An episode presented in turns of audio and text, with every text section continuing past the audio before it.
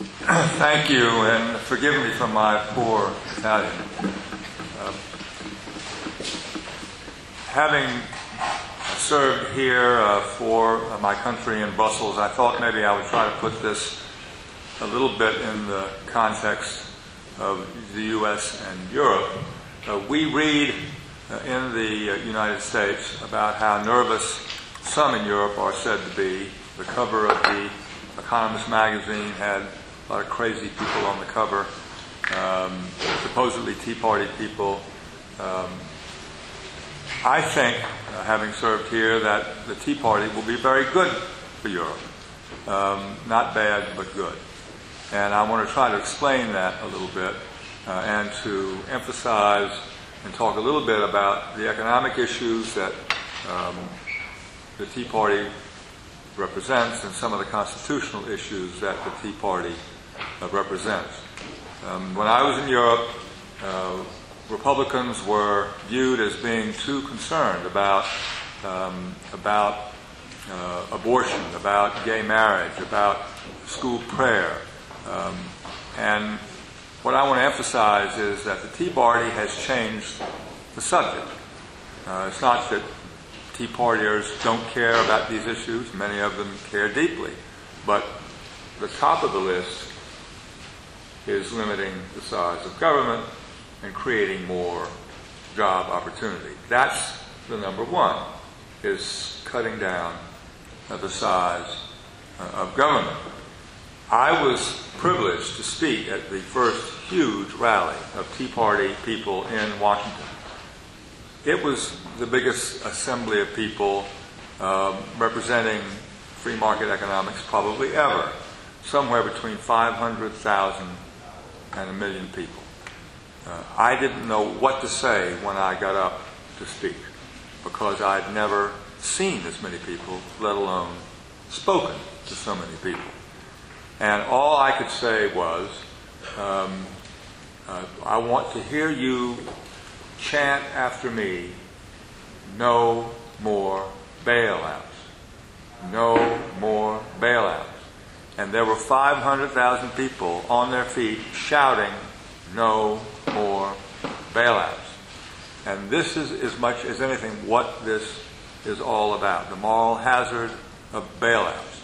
Now, you in Europe are, are, are uh, having your own agony over these sets of issues, just like we're having uh, our agony but we're in this boat together, and I think we're only going to get out of this boat, uh, uh, of this set of problems in uh, the same the same boat. To reiterate a point that uh, Matt Kibbe said, I got the biggest shout from the audience when I said, I hope you tell these people behind me, meaning the Congress, they work for you, you don't work for them. And I hope your message gets through to Republicans as well as to Democrats. in the place went crazy. So this is not a partisan thing.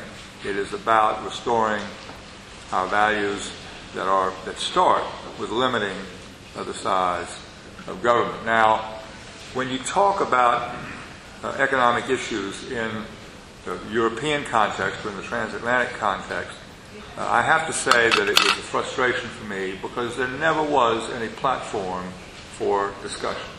We were always talking past each other.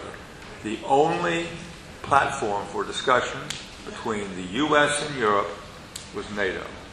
That's all we could discuss was NATO. I'm not trying to say NATO is not important. Um, it is. It's terribly important, but it's not the only issue.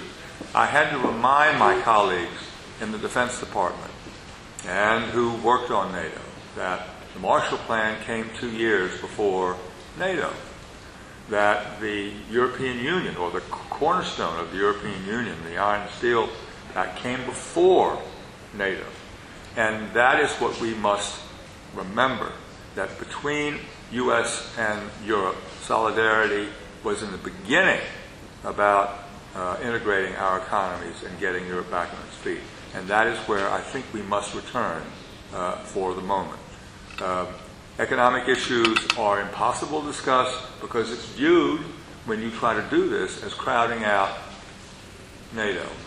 Whenever I had, as ambassador to the EU, to do a, a secure, that is, uh, private video conference with my colleagues in Washington, I had to go out to NATO because uh, the, the, the structure would not fund a video conferencing at my mission. The only person who deserved it was NATO. So I had to spend a whole day going out to NATO to do a conference and coming back. Uh, really, really silly. I hope you will all help uh, uh, us in the United States uh, say that NATO is important, but yes, give us an economic platform where we can discuss issues of common concern about jobs, about employment, and about uh, uh, renewed opportunity. Now, let me say a little bit about our Constitution. Uh, we inherit so much of what is in our Constitution from Europe, after all. Some of it uh, intellectually based in Europe, some of it politically in opposition to what people escaped from Europe. But we owe it all to you, really. And uh, the thing I think that is terribly critical to remember is that the core of our Constitution really does come from Montesquieu. It does come from Adam Smith. It comes from the values you developed. We didn't make these things up. You made them up. And you thought them up.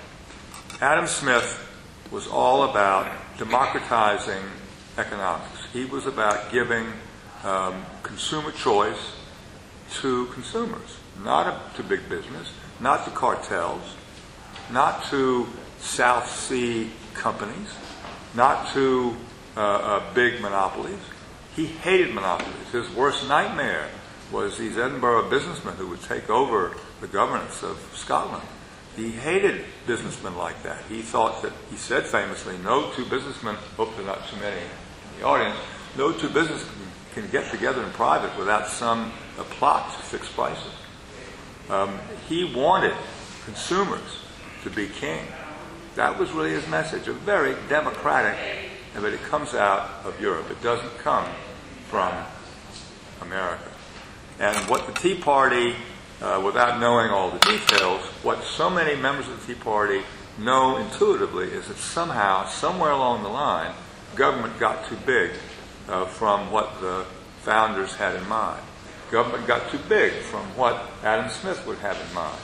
There are, and government got too big from what even many economists and philosophers from Europe, Bastiat, uh, the Austrian school, there are many, many strands of, of, of thought in the, uh, in the continent and in uh, the British Isles that uh, would, would be in agreement. And we should all be in agreement. There should be no uh, difference. But the Tea Party is nothing more than a reminder that it's the consumer, it's the, it's the individual who is the king, not big business. One of my better Democratic friends, very high ranking official, I won't tell you which branch of government because it would be, be to give him away, said to me, uh, I was trying to reassure him about the Tea Party. It's not a bunch of nuts. They're people just like you. They're like your neighbors. They're people who believe that we should go back to some basic values. Ah, he said, oh, it's not so bad, not so bad. Then he says to me at a party recently, he says, Now I know I shouldn't worry about the Tea Party because they're really uh, uh, funded and sponsored by big business. And I said, Oh gosh, I've failed. I have totally failed. It's not big business. But for him, and he's a Democrat, for him it was comforting that it was big business. He wanted to think that malefactors of great wealth, that these big, rich businessmen had secretly funded the Tea Party. That made him feel better because he's so terrified by the individual. So terrified by the individual consumer. But that's what we're for. We think that's what you're for. We think that together we can really build a much more powerful uh, economy um, between us. If we don't do it, if we don't maintain the rules of free markets, if we don't maintain the rules of private property, you want to let the Chinese decide that? And I think this is really uh, what the uh, what the Tea Party is all about. It is often thought, I think, by Americans and Europeans that our Constitution doesn't say anything about economics. Nothing could be further from the truth because a lot of Adam Smith comes over and settles right in our Constitution. And uh, just to take one key issue,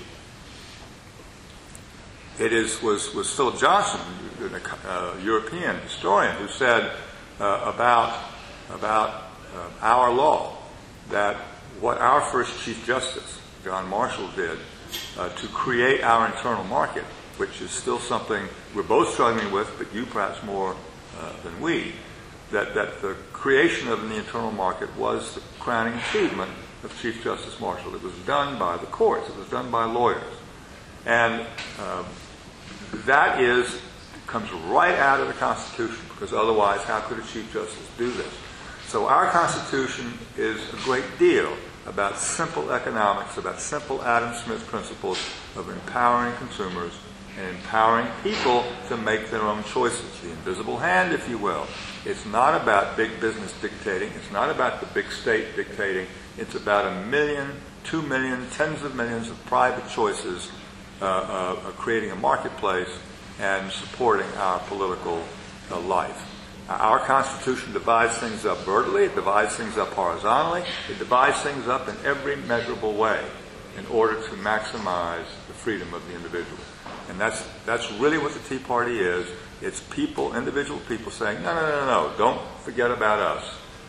It's not big business, it's not big government, it's all about the individual. So I'll stop there.